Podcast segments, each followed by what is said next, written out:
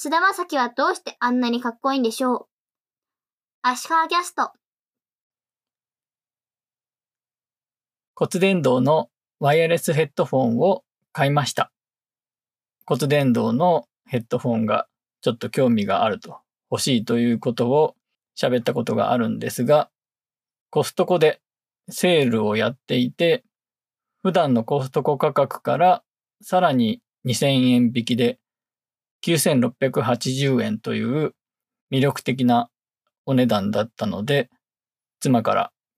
買ったらいいんじゃないのと言われ、アフターショックスというメーカーのトレックスタイタニウムというのを買いました。子供の弁当を朝作るときに、ポッドキャストを聞いていて、今まではカナル型っていうんですかね、のワイヤレスイヤホンを使っていたんですが、骨伝導タイプだと、まあ、完全に外の音も聞こえて、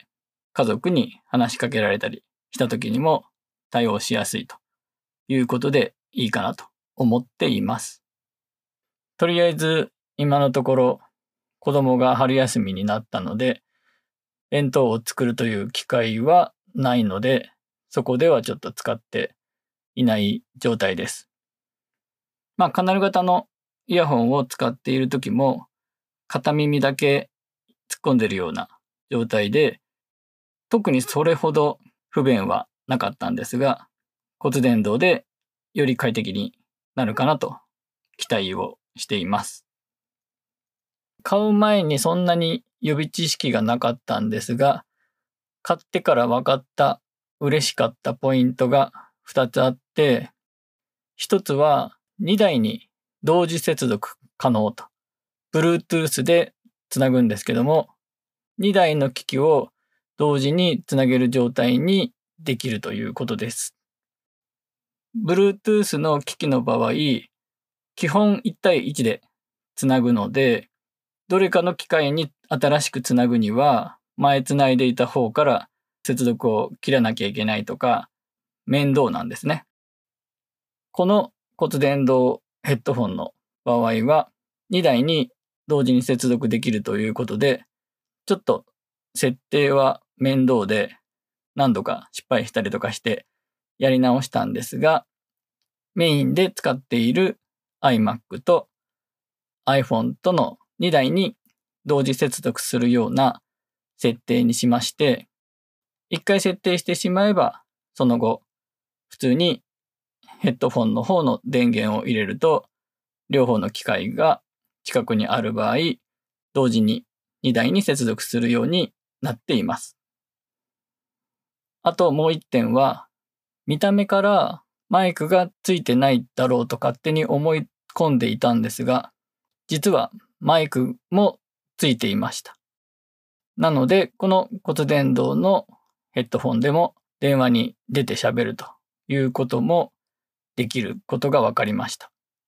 これはテストで一回やってみただけで、まあ実際に使ったことはありません。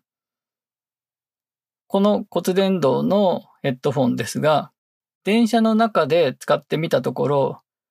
ちょっと電車の中だと、車内の騒音というか、走行音というか、ガタンゴトンとかいろいろ結構電車の中ってうるさいので、その状態で聞くにはあまり向かないということが分かりました。耳が完全に塞がれてないオープンな状態なんで、外からの音はかなり入ってきている状態なので、骨伝導で聞いていても、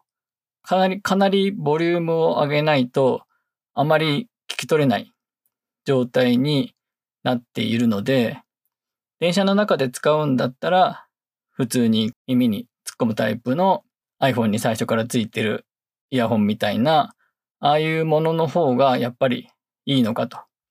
いうことが分かりました。結局耳から入ってくる音がなければいいので、耳を塞げば結構聞こえるんで、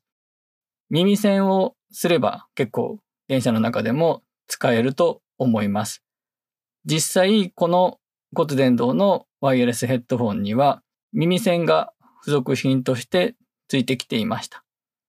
まあ簡単なのは耳に指を突っ込んで聞くという方法なんですが、それちょっと人目もあるので、何かしら耳栓とかを用意しておくと、電車の中とかうるさい時に使うことが快適に使えるんじゃないかなとは思います。ただそうなると、外の音が聞けるようにしているという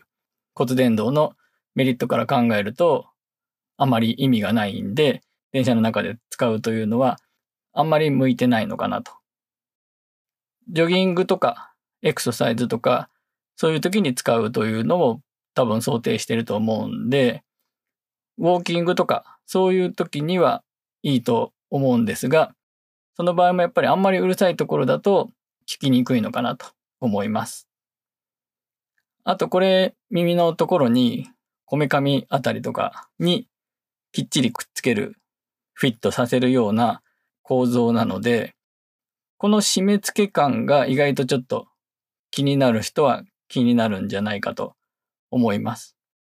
慣れかもしれません。もう一つワイヤレスヘッドフォンでスカルキャンディっていうメーカーのインクドワイヤレスというのを使ってるんですが、このワイヤレスのイヤホンの方を外出時には、外に出かけるときには使って骨伝導のワイヤレスヘッドホンの方は家の中で使うのが